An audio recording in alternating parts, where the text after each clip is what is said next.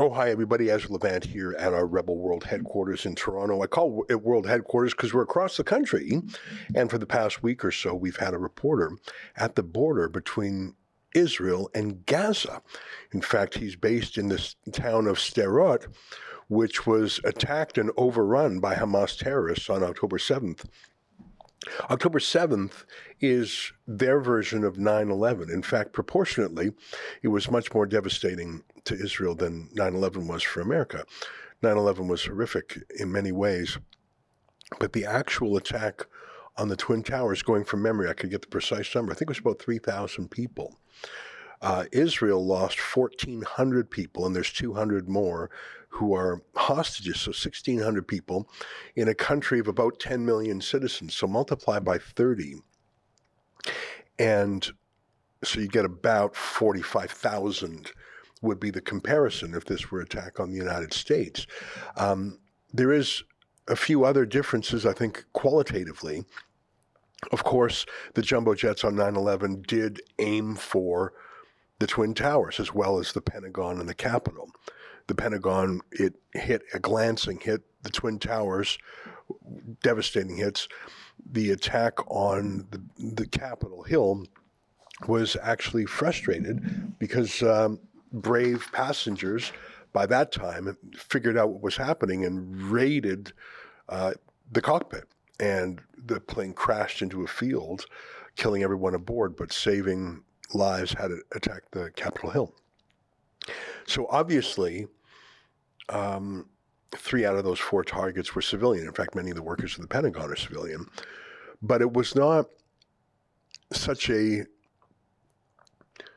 deliberate choice. I mean, obviously those are enormous symbols of American power, and they were. It was a choice to hit civilian targets.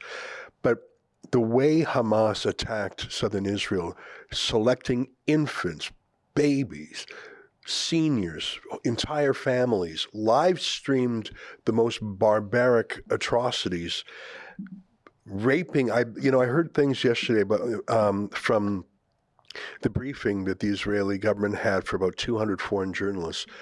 And I don't want to repeat some of them because I can barely think of them, let alone say them. Raping children, breaking their pelvic bones, cutting off feet, gouging out eyes, the horrific brutality, the torture, like something Joseph Mengele, would even Mengele would say he was doing scientific studies, the most horrific medical studies. But this was pure evil, seeking ecstasy by inflicting the most barbaric pain, killing parents and having the children in the blood of the parents before the parents are killed, or the other way around, tying them together and burning them together. Atrocities that are pre-civilizational in their barbarity. You know, we've all heard of the 10 Commandments. And you've got to think, well, what was the world like that it required those 10 Commandments? The 10 Commandments are, some of them are so basic, you've got to think, well, surely there was, what was life like beforehand that required these? The first few of the 10 Commandments are about God himself. You know, you'll have no other gods before me. Don't make any graven images. Remember the Sabbath. Honor your mother and father. Thou shalt not kill. Thou shalt not commit adultery. Thou shalt not steal. Thou shalt not bear false witness against a neighbor. Thou shalt not covet. Those are pretty basic rules, but if you need to outline them, you can imagine a world where thou shalt not murder wasn't a rule. Don't covet your neighbor's wife. You could say, well, that's about adultery, or you could say that that's probably about rape as well. You can only imagine how barbaric the world was before the Ten Commandments. And the Jews, I mean, it was Moses who brought down the Ten Commandments, but there were 7 laws that the Jewish tradition said applied to everyone in the world, not just Jews. And they're called the laws of Noah, who, of course, predated Moses. Noah was not a Jew, actually. He was before the Jews. And I'm going to list them to you. You can Google the 7 laws of Noah. Don't worship idols. Don't curse God. Do not murder. Do not engage in rape. Do not steal. Do not eat flesh torn from a living animal. To me, that's one of the most terrifying ones. Imagine that. Imagine eating an animal, like keeping an animal alive while you're cutting it up and eating it. And then the last one is to establish courts of justice. And again, I'm thinking, well, what kind of a civilization was so brutal and uncivilized and barbaric that they had to be told these things in the form of a law? Do not go up to an animal and start eating it. Do not like kill them first. Don't eat a live animal. Don't rape. Don't murder. We got to write that down because apparently people here don't know it. Like, these are ancient codes of morality. You can only imagine what life was like before. And we have some historic record of what life was like before. Genghis Khan, Tamerlane. You know, can you Google Tamerlane, Tamerlane, Tamerlane? Do you know that name, Tamerlane? It's pretty obscure, isn't it? Tamerlane, I had never heard the name Tamerlane before. Yeah, Timur is another name. Until I learned that was one of the names of the Boston bombers. Remember the Boston Marathon? There were some Islamic extremist terrorists who set off bombs at the Boston Marathon. And there were 2 brothers, the Tsarnaev brothers, Tamerlan Tsarnaev and I forget the other one's name. And let me read a little bit about Tamerlane. He was 700 years ago, 600 years ago. He was a Turco-Mongol conqueror in the 14th century. He was regarded as one of history's greatest military leaders and strategists. He founded the Timurid Empire. The empire was large and included Turkestan, Afghanistan, Persia, Syria, etc. He conquered southern Russia, parts of India. He invaded Delhi. He called himself the Sword of Islam. In 1402, his vast empire stretched from Izmir, which is in Turkey, to Xinjiang in the east. That's the Chinese province. Not related to Genghis Khan, but claiming to be a successor, he caused the death of thousands of people. I think this summary has been Baudelarized.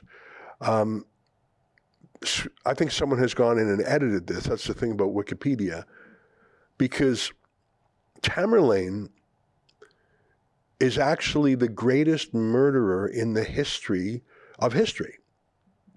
Perhaps in prehistoric times, there were people who killed more, but we don't have records of that. But Tamerlane killed 5% of the world. 5% of the world. He killed 5% of the world. I mean, think about what that would mean today. That would mean like someone killing 400 million people today. And he was brutal. And he was brutal on purpose. He wanted the whole world to be terrified of him.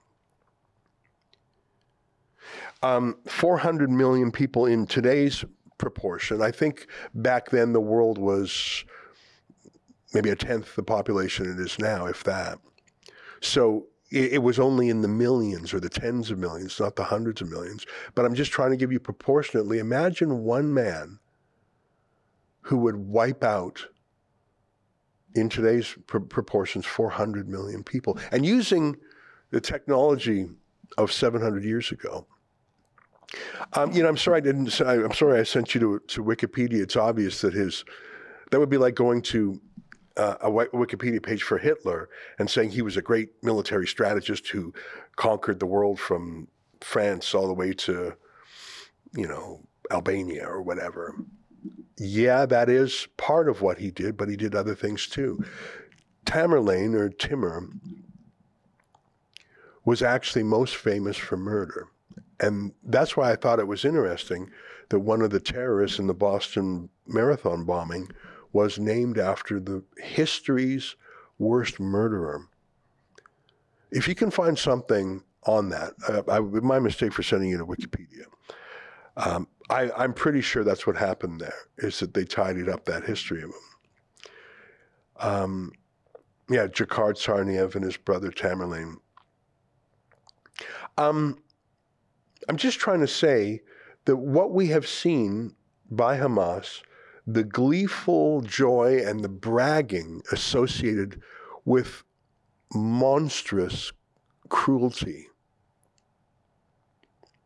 is a reminder that ancient demons are with us still, and we have created a Disney-fied version of the world where bad guys are just misunderstood, and if we can all just reason together, we'll all agree on something, some sort of compromise, and there'll probably be a McDonald's restaurant there and a Starbucks, and we'll make a, we'll just remake Snow White in a way that's, a little bit more woke, and we'll all find a happy consumer outcome.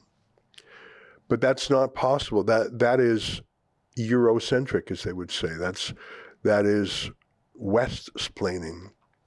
That goes back to what we talked about the other day with Howard Jacobson's, is it Howard or Harold Jacobson, the columnist for The Independent, who 22 years ago, when Muslim terrorists blew up the nightclub in Bali, said, "Do not replace the terrorists' explanation with your own just because you prefer your own." The cruelty was an essential part of the attacks. Even Hitler hid the cruelty because there was something deep within Germany that he was not able to eradicate in the 6 years between when he took office. Yeah, for example, we're watching right now, here's a tweet from the government of Israel. "These sadistic monsters filmed their crimes against humanity with GoPros." And so this is literally... It looks like a video game, doesn't it? Except that's real. Those are real homes. You have a terrorist going house to house, murdering. I think I've seen this one before. There's like a grandfather in there, and he just murders him. And that's just murder. That's just a bullet to the head. That's not the depraved violence. What this actually reminds me of, let me see if I can find something more about Tamerlane. But it actually reminds me of, I just went to Encyclopedia Britannica for Tamerlane. Timur, also spelled Tamerlane, was chiefly remembered for the barbarity of his conquests. I'm just on the Encyclopedia Britannica page.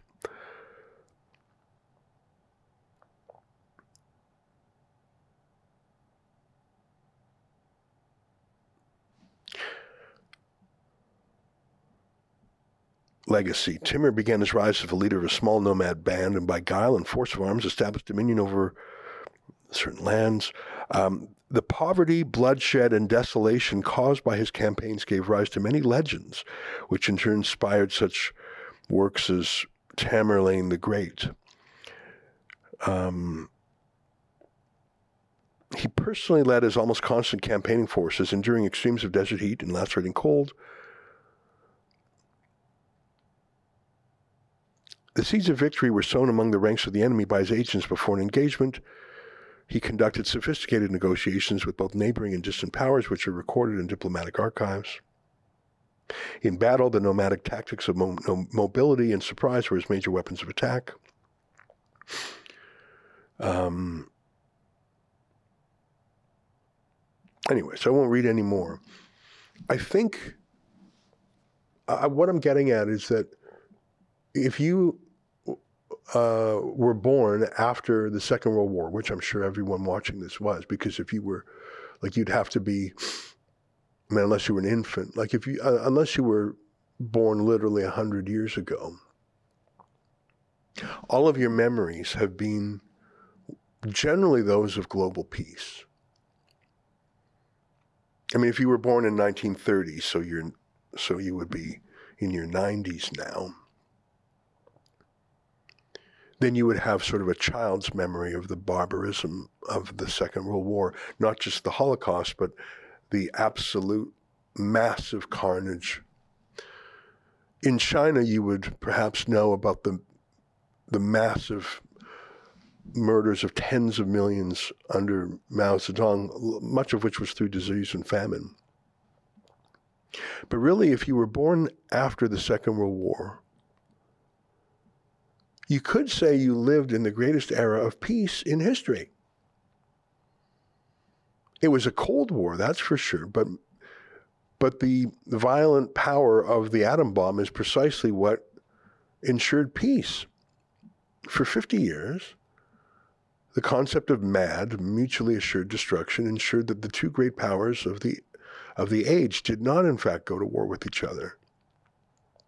And life was certainly brutal under the Soviet Empire, but it was not completely lawless. It was totalitarian, that's true. But you could live your life without being tortured, murdered, raped. There was a stability to it, unless you were some sort of refusenik or freedom activist, and of course you would be arrested and possibly tortured and possibly killed, of course. But I'm saying, for an ordinary Russian or ordinary Ukrainian, or I'm talking about the whole Soviet Empire, which included now independent countries, Latvia, Lithuania, Estonia, Georgia, Kazakhstan, Kyrgyzstan. There was all these former Soviet republics. Some of them had more or less authoritarianism than others. Some were particularly brutal, Albania, Romania. But there was a kind of security. If you did not quarrel with the state, you could live generally unmolested. You would have a poor life, an unfree life, a life of fear, but you would not have the violence of Tamerlane or the violence of the Nazis. So even those under Soviet domination had some sort of security. Obviously, we despise what the Soviets did, and their secret police killed countless and imprisoned more. But the kind of pre-civilizational, pre-Ten Commandments, pre-Noahide law cruelty, honestly, it reminds me visually of the Aztec sacrifices. Can you call up some B-roll of Mel Gibson's movie Apocalypto? We've talked about this movie before. One of the reasons I like Mel Gibson so much is that he understands Christianity not just as a religion, but as a religion that replaced and displaced other belief systems. That's powerfully evident in his movie, The Passion of the Christ. One of the most shocking things about The Passion of the Christ was when the Romans scourged Jesus, when they whipped him bloody, when they beat him and tortured him, and even put the crown of thorns on him. It wasn't just the physical violence that Mel Gibson was showing. It was the social, psychological, aesthetic, cultural violence that pre-Christianity permitted. And Jesus's astonishing response of bearing that violence to suffer for the sins of man, if I understand the Christian theology. I think that's one of the reasons why Mel Gibson made that movie the way he did. And in that movie, there's this demonic figure that I don't think you'll find in the Bible necessarily, but it's Mel Gibson's vision. Yeah, go ahead and show The Passion. That just absolutely, like, of course he would look like that. He'd been whipped. He was abused. He was wearing a crown of thorns. You think they just were a little bit prickly? It was an actual crown of thorns. And there's it was an R-rated movie, by the way. You'd think a Christian movie would be PG, but But Mel Gibson wanted you to see what the suffering of Jesus would have been like. And of course it would have been this brutal. It was beautifully, the horror of it was beautifully presented, if that can be a thing. It was terrifying and riveting and painful to watch. Hey, while you're in The Passion, can you do The Passion Demon? Because Mel Gibson adds a little flourish. His own religious approach is slightly non-standard. And he adds this demonic figure in occasional scenes. It's his interpretation of what a demon would look like. In another video you had there, it was a daytime video where the demon was present, and in another one on the list there. Yeah, the second one. Yeah, I think that's, yeah, show that one there. So here you have Christ being whipped, and you'll see the demon pass by. You see that demon baby? The demon and the demon's baby. What is that all about? That's a recurring figure in the movie. And I think that is Mel Gibson's idea of what evil looks like compared to what Jesus looks like and compared to what Mary looked like. Like that bizarre man-child demon, that's not like, that's his artistic license, I think. And you correct me if I'm wrong. I'm not a Christian myself, so I don't know the Bible as closely as I should. But what's Mel Gibson getting at? He's getting at Christianity displaced something. Christianity is at odds with something. The phrase, turn the other cheek, the whole concept of love, I don't mean romantic love, I mean brotherly love or love for a stranger, the Good Samaritan, forgiving, let ye without sin cast the first stone. This was in opposition, this was in response, this was a remedy to the pain, violence, and hate of the world that preceded it. Like Tamerlane the Terrible, that Wikipedia says, oh, he was a great military strategist. Yes, he certainly was. And he also killed 5% of the world. The greatest killer of all time, barbaric, cruelty. And I want to, while we're talking about Mel Gibson, I want to show you one more thing, because it explains why he made the movie Apocalypto. Apocalypto, like The Passion, I'm sure it's an R-rated movie. It has another commonality with The Passion in that it is filmed in a dead language. There's not a word of English in The Passion. They speak Roman, Greek, or Aramaic, an early version of, a version of Hebrew. And in Apocalypto, which you're seeing on the screen here, they speak, I don't know the name of the language. And this is in Tenochtitlan, I presume, where certain other tribes of indigenous people were captured and were brought to the big city. And why were they brought there? They were brought there to be sacrificed on those pyramids. What do you think those pyramids in Mexico were made for? They were temples of sorts. Yeah, show this part when they were taking them up. So they were taking these slaves, they were painted blue in the movie. Again, this is Mel Gibson's artistic license. We do have some reports on what it was like, because one of the conquistadors, Bernal Diaz, wrote a diary. So here are the men,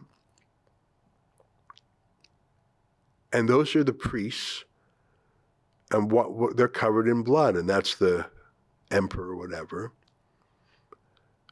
And one after another, they're sacrificed.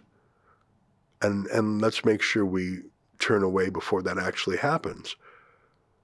But they did indeed kill, murder, brutally torture thousands, hundreds of thousands, maybe millions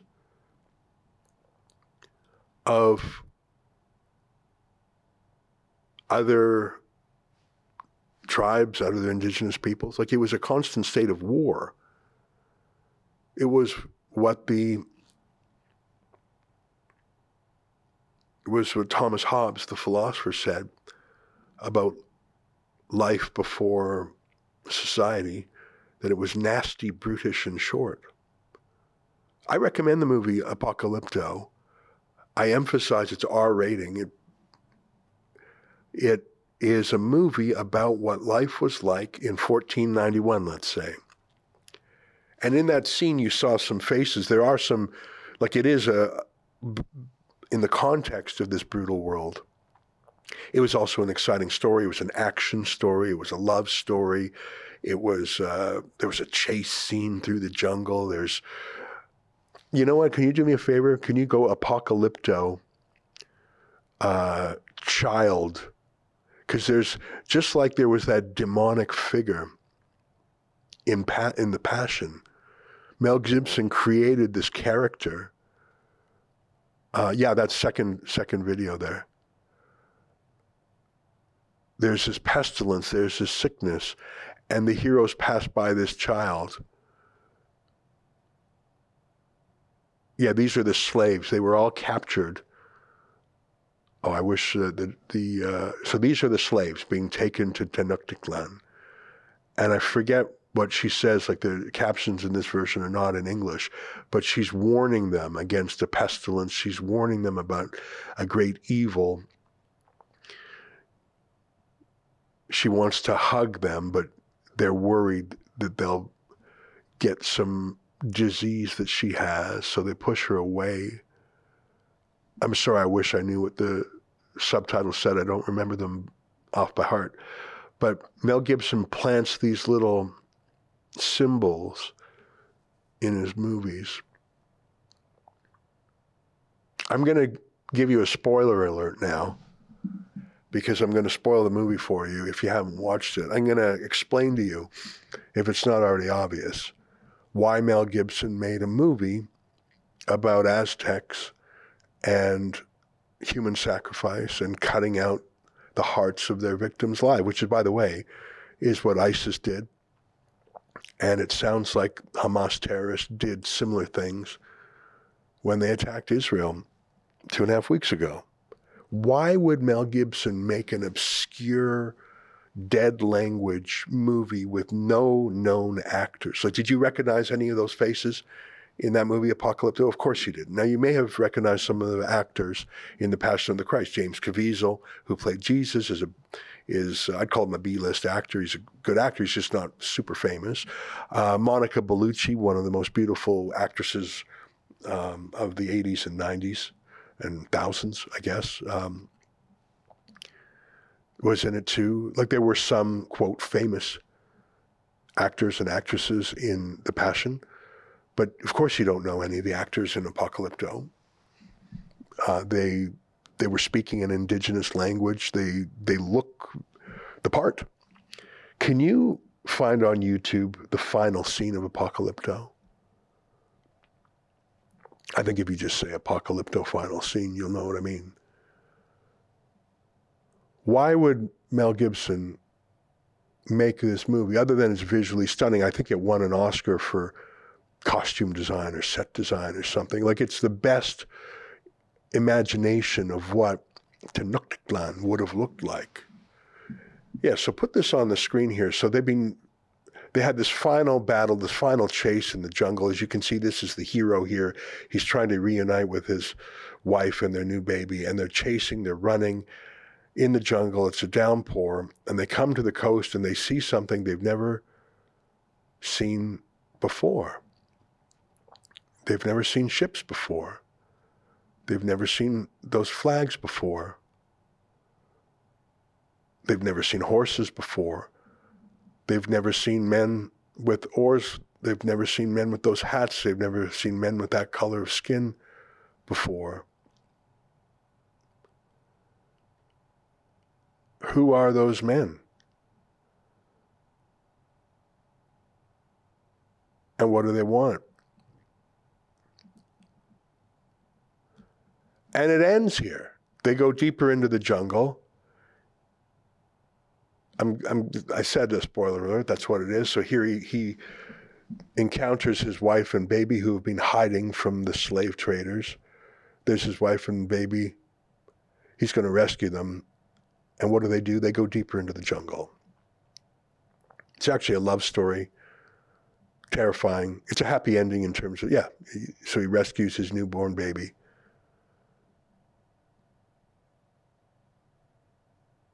And they go deeper into the jungle. Thanks very much. As you can see, it's an absolutely beautiful movie visually, but it's also absolutely terrifying. The wars amongst the various tribes.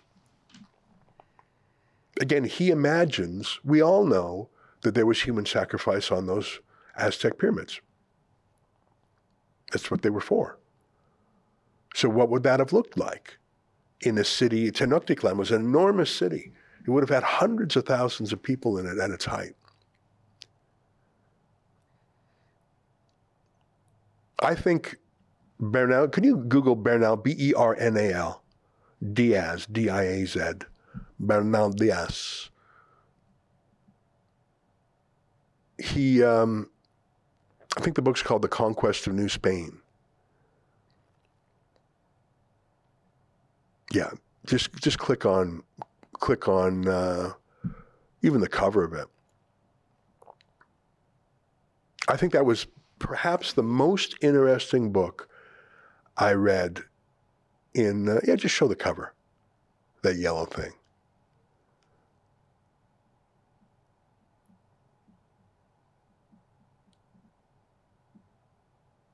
The most interesting book I read in undergrad.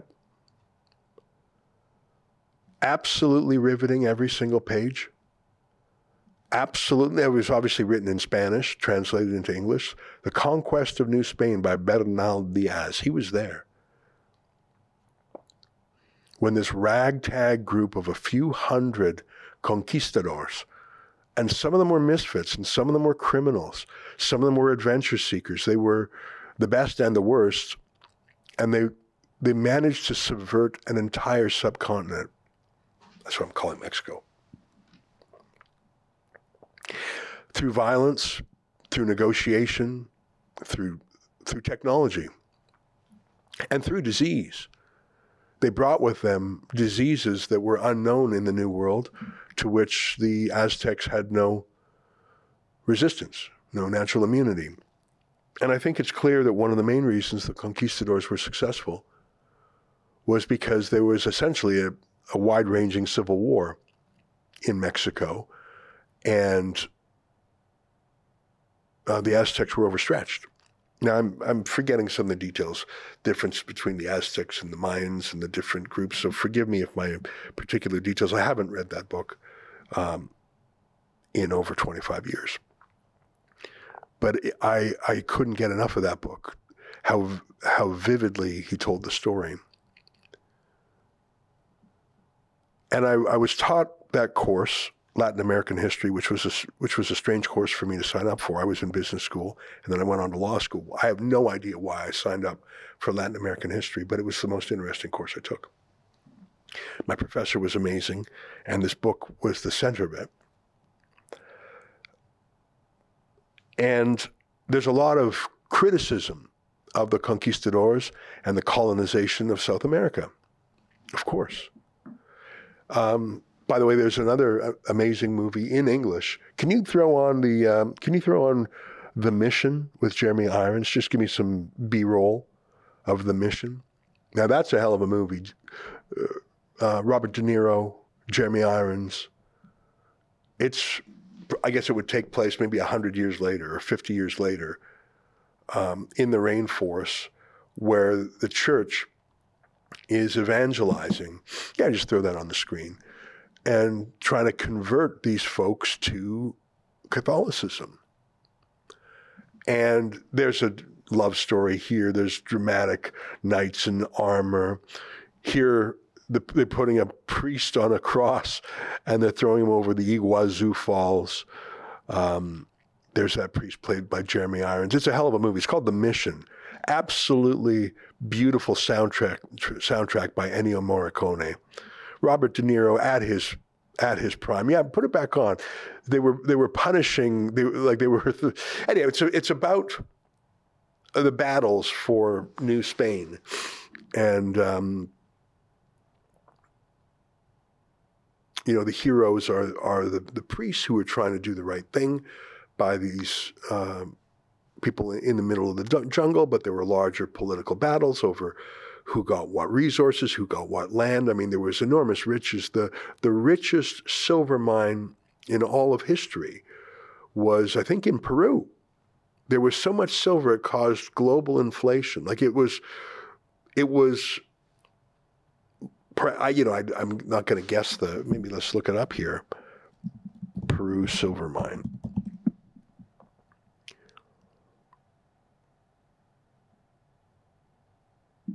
And by the way, one of the things the conquistadors did is they seized, I think it was Montezuma himself, kidnapped him and held him hostage and said, we'll let him free if you give us his weight in gold.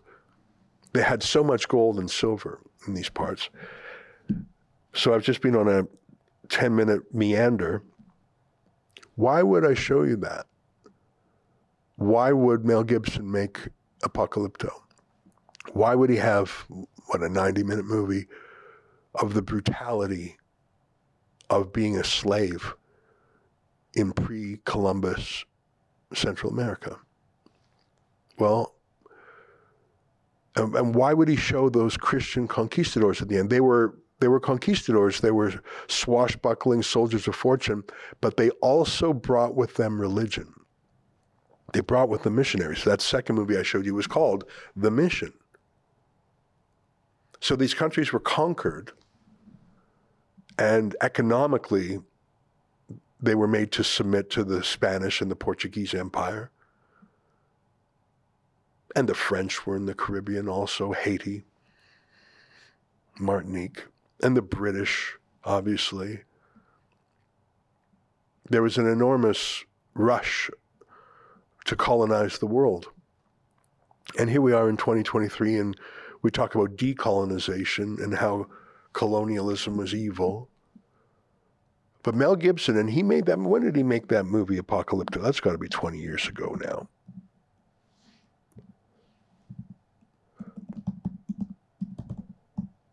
...2006.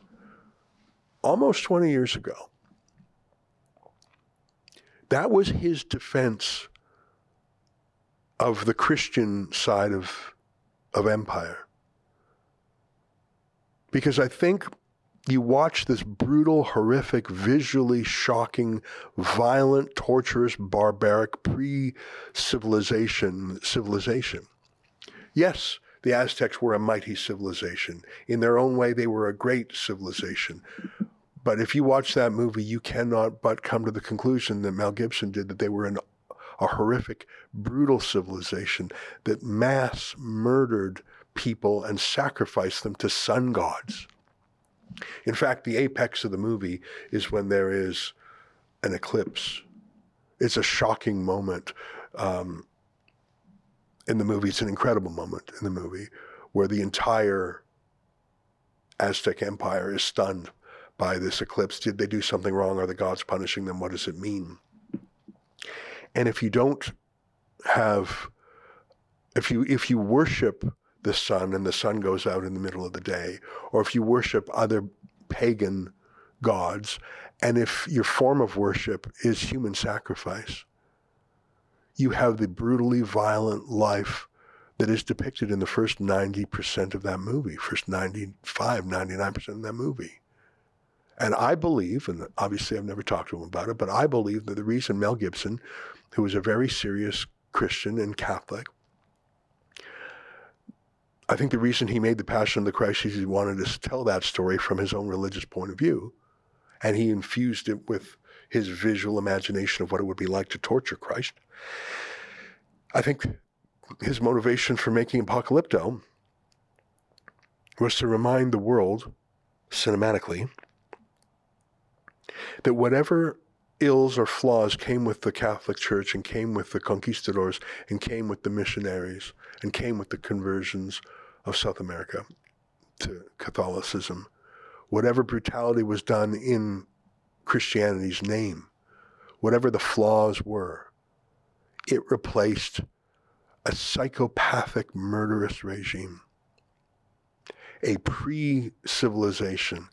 Now, again, they were a mighty civilization. They had military technology. They had agricultural technology. They had astronomical technology. They had military technology. They had diplomatic. They had all sorts of technologies that you would say, well, that is a rich culture indeed.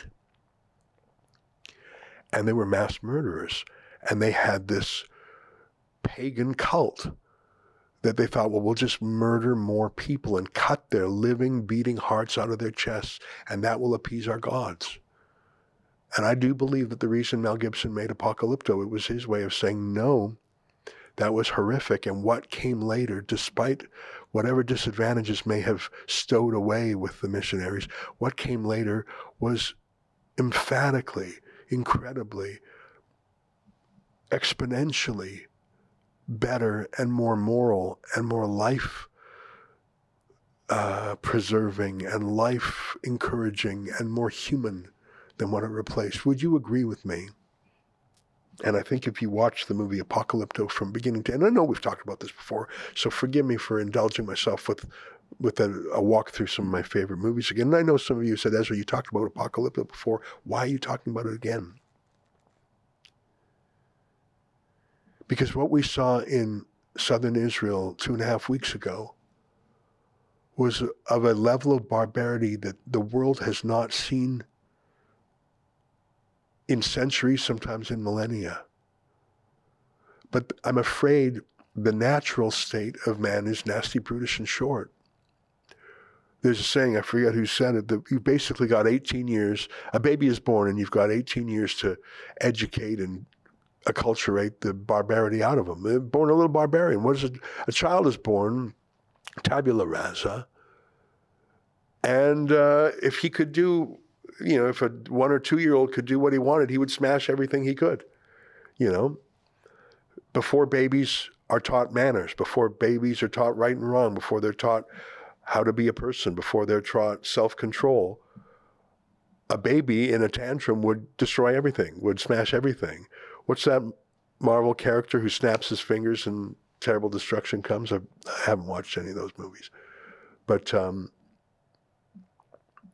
you basically have 14, 16, 18 years to take a baby and to tell him how to be a man, how to be a woman, how to be a citizen, how to be in control of yourself, what's right and wrong. You got 18 years, maybe only 16, maybe only 14 years. Because a baby who is born is not born good. I mean, they're born pure, but they can be, if they are not shown the right path, they can be as barbaric as an Aztec child sacrificer. They can be as barbaric as Timur the Great, so great he killed 5% of the world. So great that one of the Boston marathon bomber terrorist was named after him, I guess. And so what happened in Israel 2.5 weeks ago is not stomped out forever like, oh, we eradicated polio, oh, we eradicated malaria, or whatever, we eradicated smallpox. It was an anomaly, we got rid of it, never again will there be smallpox, unless it's cooked up in some Bill Gates lab. You can't just eradicate barbarism because it is in the human heart. It has, you have 14, 16, 18 years to train the human heart and mind to reject it, to control it. You know, the Greek said, know thyself. The Jew said, control thyself. The Christian said, give thyself. I think it was sort of a ideological harmony to those. But not everyone believes in that. Not everyone believes in control yourself. And certainly not everyone believes in give yourself. And what's terrifying for me about the last 2.5 weeks is not just the pure barbarism that we observed in southern Israel, but it's the glee in the West, in the civilized West. The glee in Toronto and Ottawa and Montreal and Calgary and Edmonton and Vancouver, in Chicago, in LA, in New York, in Washington, D.C., in Minneapolis, in London, England, terrifying, in Paris, in Berlin, in Milan, in Stockholm. All of the cities I've just listed are in the Christian West, aren't they? In the post-historic West. We're all supposed to be Disney consumers eating our McDonald's and logging onto the internet and downloading Netflix or whatever. Like, we're supposed to be post-historic, right? We're supposed to be in the steady state after it's all done. All the bad things are done. The bad things are in the past. We are the highest heights of civilization. But I think what has been the revelation for me in the last 2 weeks is that for a lot of people, that was just a facade beneath their happy face. You know, I mean, there's an Islamist that Trudeau appointed, his chief of Islamophobia. Her name is Amira El-Gawabi, if I'm getting her name right. And for years, she had a move. She would go on TV shows, and she would wear a hijab, and she would bring on the set with her a Tim Hortons cup. Just always Tim Hortons, and have a sip, because that was her way of saying, hey guys, I'm a Canadian. I just happen to wear a hijab. I'm a Canadian. I love Tim Hortons just like you. We got so much in common. Like I say, the post-industrial, post-everything world, post-national world, we're just consumers. Did you see the latest episode of this show? I don't even know what the current shows are. Did you see Dancing with the Stars? Did you see The Voice? Did you see American Idol? You know, I'm showing that I don't even know what the hot shows are these days. You're drinking Tim Hortons. Of course you are, because you're just like me. But she and so many others have shown that was just a surface. That's just a veneer. And underneath it, that barbarism lurks. October 7th, Israel's 9/11, was about cruelty and barbarism, and we knew immediately about the rapes and the tortures and the kidnappings because it was live streamed. The very first tweet I saw about it, I was with my family on Thanksgiving, and I wasn't really paying attention to Twitter, and I saw that the Ayatollah of Iran had tweeted a video showing hundreds of Israeli teens and 20-somethings running in a field away from terrorists. They were at that outdoor dance party. And I looked at the video, and I just saw a few lines about what the Ayatollah said. And I didn't, like I just said, okay, a bunch of people running, what is that even? I didn't even understand. I just glanced at it because I was with my family. The very first note I saw about Israel's 9/11 was a tweet from the Ayatollah about children being massacred. He was so proud of that. Children being massacred, the first thing. And so all the rallies of exhilaration and exuberance were based on the massacre and slaughter and rape and torture and kidnapping of women and children, of civilians. Like I say, that day, Israel was not defeated. There is no Palestinian state. Gaza, life has not improved. The Palestinian state has not been recognized at the United Nations. It does not have... You know, there was no quantifiable step forward other than the massacre of Jews. And don't say Israelis or Zionists, because if you read the Hamas charter, it says Jews. It also mentions Israel and Zionism. But again and again and again, we showed it the other day, I think 16 times it talks about killing the Jews. Jews. And that was the cause for celebrations around the world. Now, these Hamas rallies talk about, well, don't... Israel shouldn't fight back, and Israel did this, and Israel did that. But never forget that the jubilation in the days that followed, the rallies in the days that followed, were reacting only to one thing, the slaughter of 1,400 Jews, and the kidnapping of 200 more. One of the very first images was a woman being raped, who had just been raped. You could see the blood on her pants. She was taken in and back to Gaza. One of the very first images was of the dead body of another young woman being driven around the back of a pickup truck while other Gazans would physically hit the body and spit on it and defile the dead body. That was what was being celebrated. That is how Tamerlane would have done it 720 years ago. A man who, despite the attempt to clean up his biography on Wikipedia, I should have known better than going that site, he murdered a greater percentage of people than anyone else in world history. Yeah, I hate to say it, here is one of the first images I saw of a woman. You can see she has been raped. She is being paraded around Gaza. They're filming it, they're live streaming it. This is the celebration. This is what Hamas wanted you to see.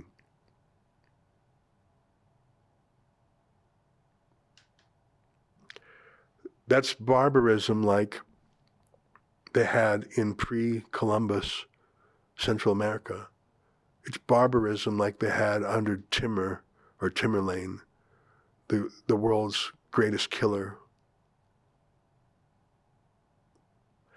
And to see that celebrated in the Christian West by two kinds of people, by woke white people who have been taught to hate their own homelands, and by people who have come to the West from these horrific places and have, like Amira El-Gawabli, only a veneer of liberalism to them. And when push comes to shove, they'll side with the murder of their historic enemies, their genetic enemies.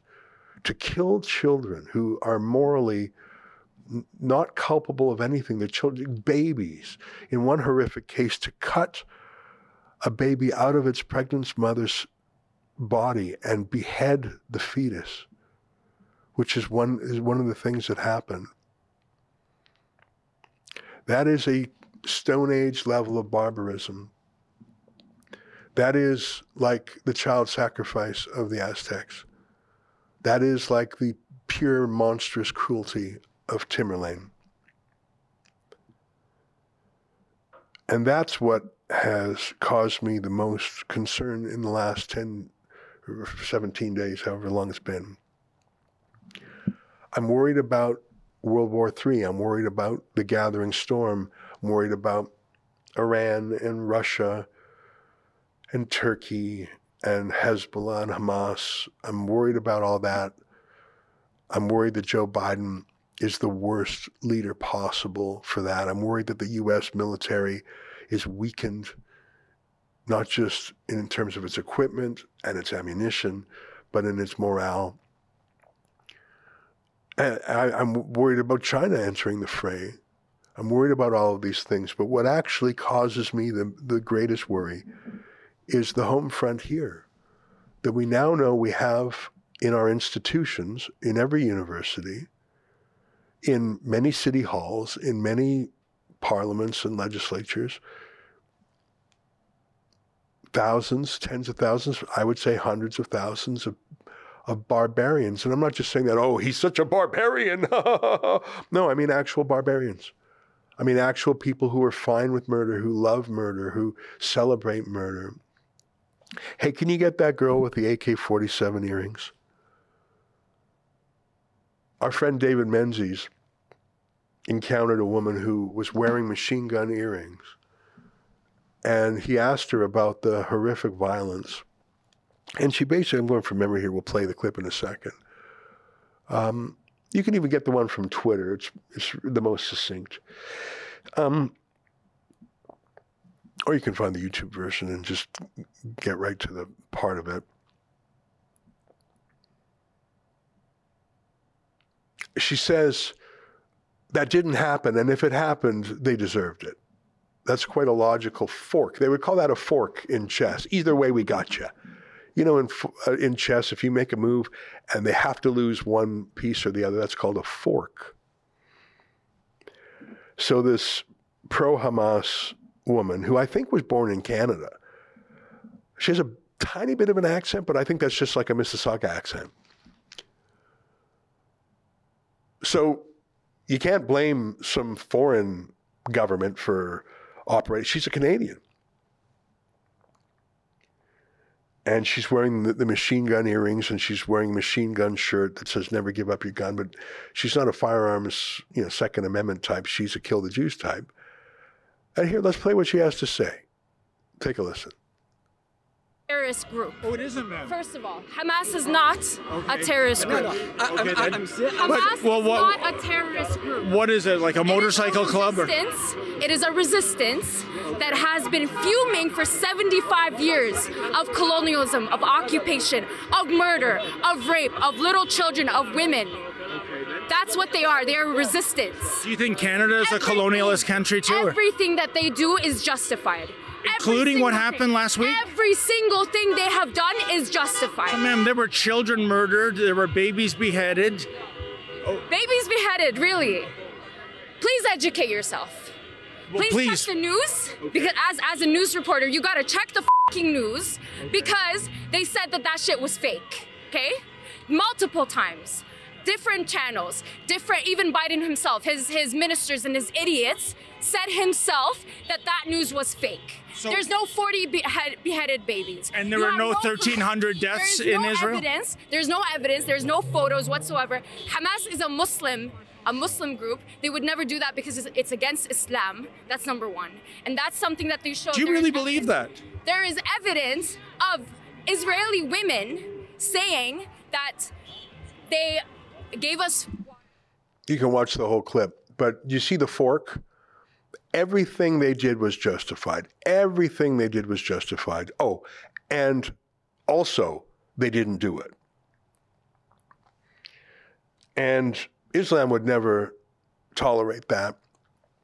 Well, it's in the Hamas charter, and I wonder what Tamerlane would say. That's what worries me. That woman on the streets of Mississauga worries me. Hey, let's run some ads. And then we'll come right back and I'll read Super Chats if we got them. So I'll see you in a minute. Come on out November 25th. It's all aboard the Freedom Train in Niagara-on-the-Lake. You can check Rebel News for updates and also the Freedom Passport site.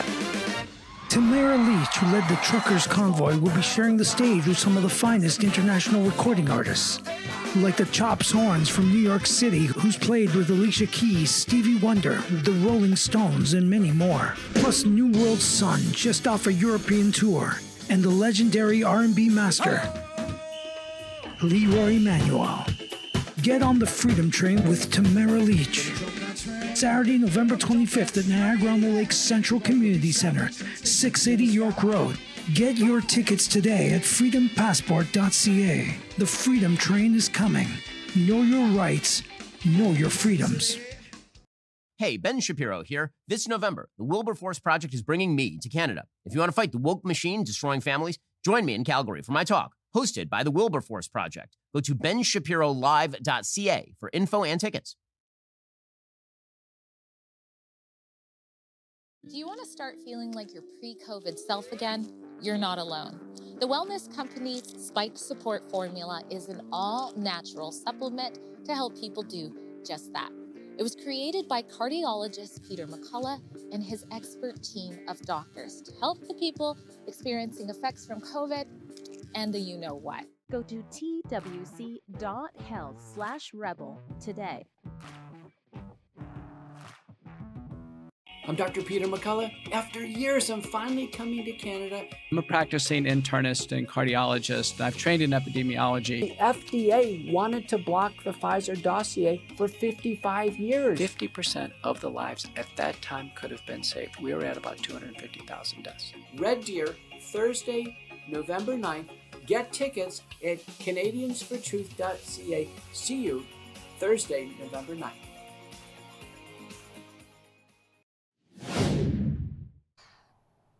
Welcome back. I just wanted to talk about barbarism, because I think sometimes there's a bias about the modern. We know better than any generation past. We're obviously more enlightened. We're more evolved than the past. Oh, haha, there's old grandpa again. Doesn't he know? He's so gauche. He's so uncool. He's so unhip. Look at how he dresses. He says, he doesn't use the most up-to-date lingo. He's so old-fashioned. When you tear down statues of John A. MacDonald, when you rename streets like Dufferin Street, when you rename Ryerson University, because they weren't exquisitely perfect. Dufferin, there's a big street in Toronto called Dufferin, who was actually against the slave trade, and he was working to have it abolished, but the slave economy was so enormous. By the way, every single continent in the world, other than Antarctica, had slavery in it. We just showed you an artist's depiction, Mel Gibson, of what slavery was like in Central America. When slavery was abolished in Canada, the greatest number of slaves were Indian bands having other Indian bands as slaves. The slave economy was an important part of Canadian Indigenous warfare and economy. Obviously, there were slaves in Africa, in the Middle East, in Asia, in Europe. The West did not invent slavery. It was the first to abolish it, and America itself had a civil war, in large part, in opposition to slavery. Lost almost 500,000 lives. It was British Christians who, against the economic interests of the British Empire, dedicated that empire to abolish the slave trade within the empire, and then to go further and to deploy its navy to hunt down other slave ships. The West Africa Squadron. Could you Google West Africa Squadron and just put it up on the screen for a second? For 50 years, the Royal Navy, after it abolished slavery within the empire, patrolled along the west coast of Africa, not fighting against other countries. They were stopping slave ships. They would capture the slave ships, kill the slavers, release the slaves, and impound the ships. For 50 years they did that. No other country or empire in world history has ever done that. Anyways, let's read some super chats. Snowy Roof, $5. I'm sorry, Ezra, but why have you taken over the news show for your monologue? It's a good point. I just felt like scratching some itches there. I had some things I wanted to say, and I felt like saying them. I do actually have in my hand here a list of news stories that I should have got to instead. Fraser McBurney, a criminal illegal migrant enters Canada. We give them food, hotel room, and $2,200 a month. Meanwhile, a multi-generation Canadian like me gets $1,900 a month pension. Should I become an illegal migrant? Well, I mean, it's just astonishing. I read the other day that something like 30,000 criminals have illegal migrants who were ordered deported because they were criminals have simply been lost in Canada. And that's how many they're willing to admit to. Yeah, listen, to the first question there, I thought I'd give you my opinions on things. I thought I would make a comparison. I thought I would stretch my legs a bit to give you a comparison between barbarism in prehistory and what we're seeing today. I talked about the 10 Commandments. I talked about the 7 laws of Noah. I imagined what life was like before those that would have made it so horrific. We needed to codify those things. Then I showed you 2 visual images, both by Mel Gibson, that I thought were works of imagination that captured the world when it was nasty, brutish, when life was nasty, brutish, and short. First of all, the violence done to Jesus, and secondly, the violence done by the Aztec Empire, both of which Mel Gibson would say were remedied by Christianity. I talked about how we like to think we're so modern and more evolved, but really every generation has 14, 16, 18 years, whatever it is, choose your number, let's say 18, has 18 years to train the barbarism out of a newborn. And you can lose your civilization in one generation. And what we've done is we have turned our own institutions of liberal education away from liberal education towards illiberal indoctrination, where we teach people to hate their own societies, and we teach newcomers to hate the society that has given them such a warm welcome. To this day, the entire world wants to come to Canada, United States, United Kingdom, other Western places. It's by far a better place to live than many of the countries these folks come from. And of course, some of them are deeply grateful to be here. I mean, some of the best Canadians I know have fled here from horrific regimes. My late friend, Tarek Fatah, my friend, Raheel Raza, just to name two friends who came here from Pakistan. They prefer the liberty, the secular pluralism of Canada. Others come here, just keep their head down. They're not particularly ideological, but others come here, frankly, to colonize, to use their language, and to despise the country that has given them everything. I think it's a form of national suicide that Canadian-born youth are taught to hate their own country. That's what critical studies are. That's cultural Marxism. That's decolonization. That's all the gender studies, queer studies, grievance studies. It's all about the final chapter in all of those stories is frankly, it's a violent ends. What do you think land back? What do you think getting rid of the settlers means in the very end? So that's why we were talking about that. I will have a monologue tonight where I talk about other things. I'm going to talk about some new opinion polls showing where Justin Trudeau is in the polls. A little flicker of hope there. And I'll be back tomorrow, and I might decide to share with you my deep thoughts about barbarism, or I might go through the news of the day. There's certainly a lot of it. One more chat I'll read, and then we'll let you go. Let me just scroll down here. Memory Hole says, I know it's wrong, but I wanted Gaza bombed until the sand fused to glass. Thank you for reminding me the response to these Nazi psychos is not more evil. There are many people in Gaza who have been taught since a very young age to hate the Jews. They teach it in schools. Obviously, Hamas controls the media. They're taught to hate the Jews, and they actually don't know any Jews because there are no Jews in Gaza. All they get is propaganda. So it is a fact that there are a lot of ordinary people in Gaza that absolutely hate the Jews. Frankly, there's a lot of people in Syria, Afghanistan, Jordan, Saudi Arabia that hate the Jews too. And by the way, we don't vet those people when they come to Canada, the United States. We just don't. We don't ask them how they are about a pluralistic society. We don't use words like integration or assimilation anymore. But I think Hamas itself as a terrorist organization has to be destroyed from the top to the bottom.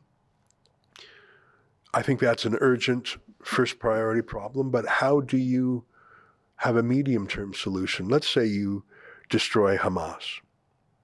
Let's say you kill thousands of its terrorists, destroy its infrastructure, its ammunition, its command and control structure, make it impossible for it to do again what it did before. Okay, well, what are you going to do with Gaza? Israel left Gaza in 2005. Israel does not want to rule over Gaza. So who's going to rule over Gaza and not recolonize it as a terrorist base camp again? That's a difficult question that has to be resolved. Probably doesn't have to be resolved right now, but it will have to be resolved. Maminka, $15, says, okay, Ezra, this was, thanks, Ezra, this was riveting. Well, it's nice of you to say. Memory Hole, $10. I hope someday you can return to boring us with Shakespearean soliloquies. You know what? I should tell you that I have been, you know our book 1984 that we republished. As you know, the book 1984 is in the public domain, so we republished it with some artwork. Can I tell you what I've been working on in the same vein? You're going to laugh so hard at me. I've been working on a book of poems, not my own. Don't worry. I'm not going to share with you my limericks. That's the only poem I know how to write. But I've been trying to select a group of poems that I think Rebel viewers should get to know. Some of them are from Shakespeare. Some are from Kipling. There's a Yeats poem in there. You can probably guess which one. So I've been working on sort of a bibliography. Not bibliography. I've been working on a list of poems that I thought we would publish as sort of the Rebel News book of poetry. Does that sound too crazy? What do you think, Olivia? Is that a really bad idea? You think it's a good idea? Because a lot of my friends don't know Kipling. They don't know Dane-Geld. Let's end on Dane-Geld. Can we do that? Can you call up Dane-Geld, the poem by Kipling? I'm not going to read The Stranger because it's too depressing.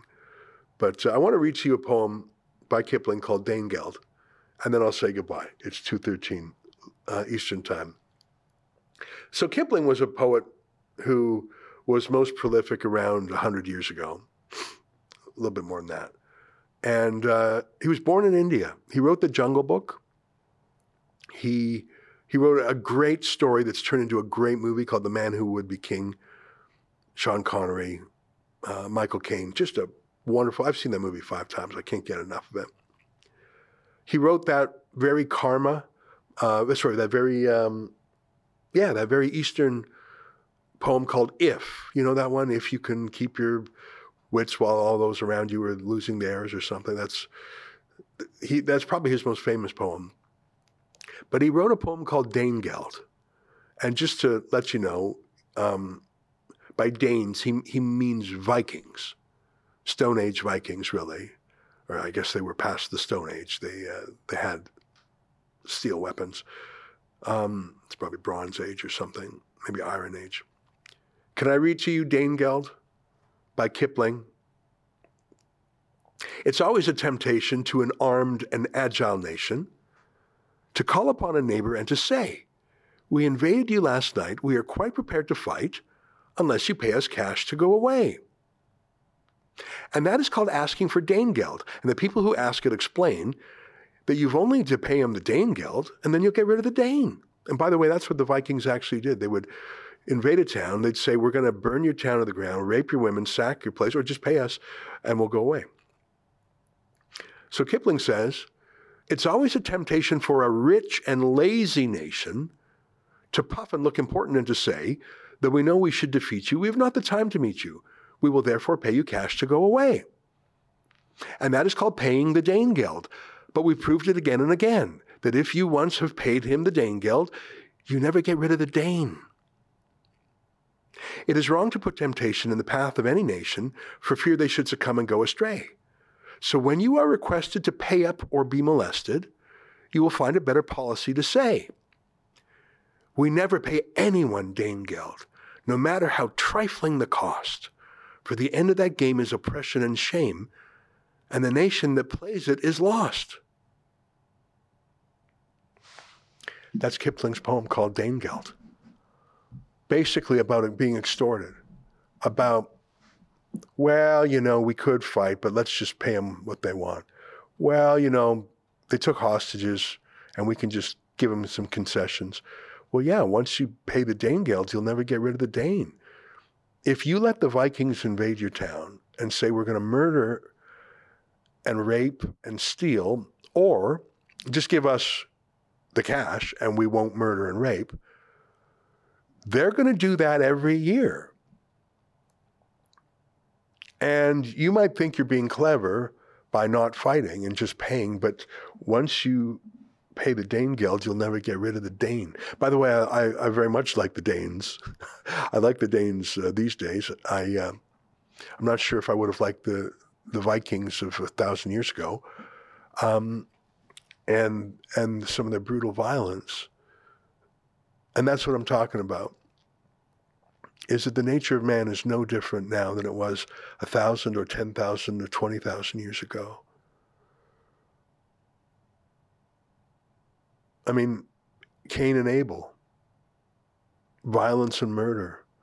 You cannot breed that out of mankind. It is in us. And utopians think we can create a new man. Utopians think we can move beyond our nature to a perfect society, a perpetual peace. But you know what the word utopia means in Greek? It means a place that doesn't exist. It means no place.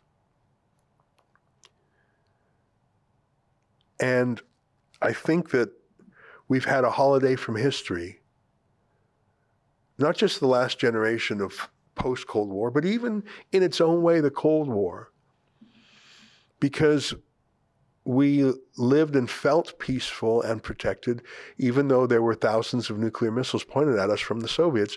It was obvious that the doctrine of mutually assured destruction was in effect, and the world was sort of frozen. The Cold War, in some ways, froze to different parts. There were skirmishes in Vietnam or Korea or Afghanistan or the Middle East. There were skirmishes where the two great divides fought through proxies. Yes, it's true, but I felt like, and I say this as someone who was born in 1972, right in the middle of the Cold War, it was generally a peaceful and hopeful feeling.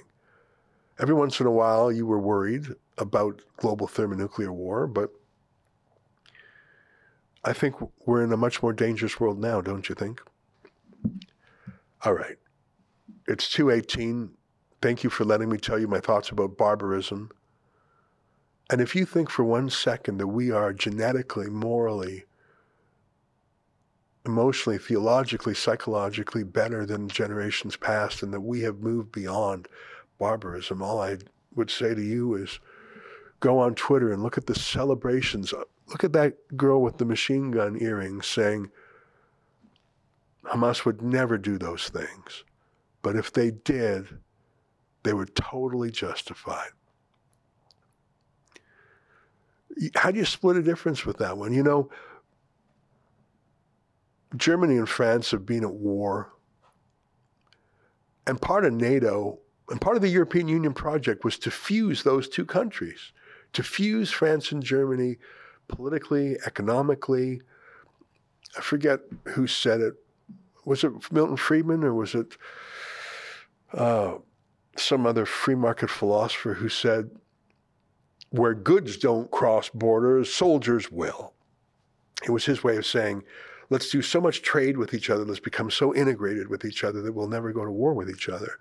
And there was a saying for a while that no two countries with a McDonald's ever went to war against each other. Have you ever heard that before? That was a real Cold War saying, that if McDonald's was in your country, it was proof you were in this post-history world where we were all just consumers and you would never fight each other because you're going to lose money if you do, and money is the highest object. That's what a rational man would think. A rational man would put the pursuit of prosperity above other prehistoric grievances, above other tribal quarrels. And the thinking, I think, behind the European Union was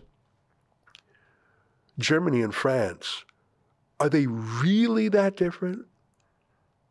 They're both Christian, they're both Western, they speak similar languages, like not completely. It's not like Chinese and English or Arabic and, you know, Portuguese. It's they're actually similar. Culturally, they're similar. If we can just get these guys integrated, they're cousins, really. Brothers, almost.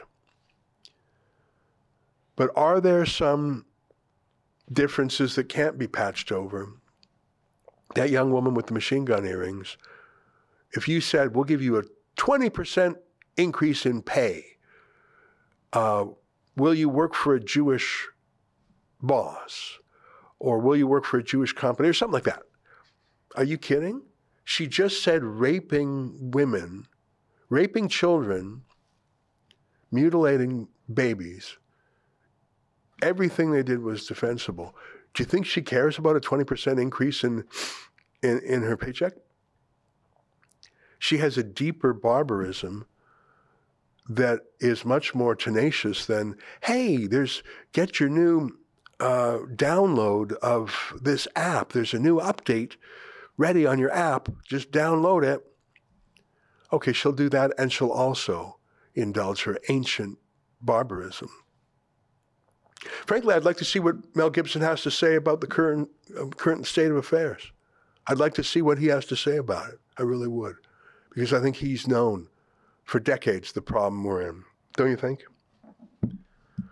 That's my show for today. I'll be back at 8 p.m. Eastern time with what I call the Ezra Levant Show. It's behind a paywall. The audio podcast is free, but the paywall version is the video version. And you can get that by going to rebelnewsplus.com and clicking subscribe. Until tonight, on behalf of all of us here at Rebel World Headquarters, to you at home, goodbye, and keep fighting for freedom. Justin Trudeau's new censorship law, Bill C-18. It's a shakedown and a desperate attempt to keep the mainstream media afloat. Many have already lost their ability to access our Facebook and Instagram pages. The blackout will soon affect every user in Canada. We've partnered with Private Internet Access, a VPN provider dedicated to safeguarding digital privacy. For just $2 a month, you can maintain your access to our content across all your devices at piavpn.com/rebelnews.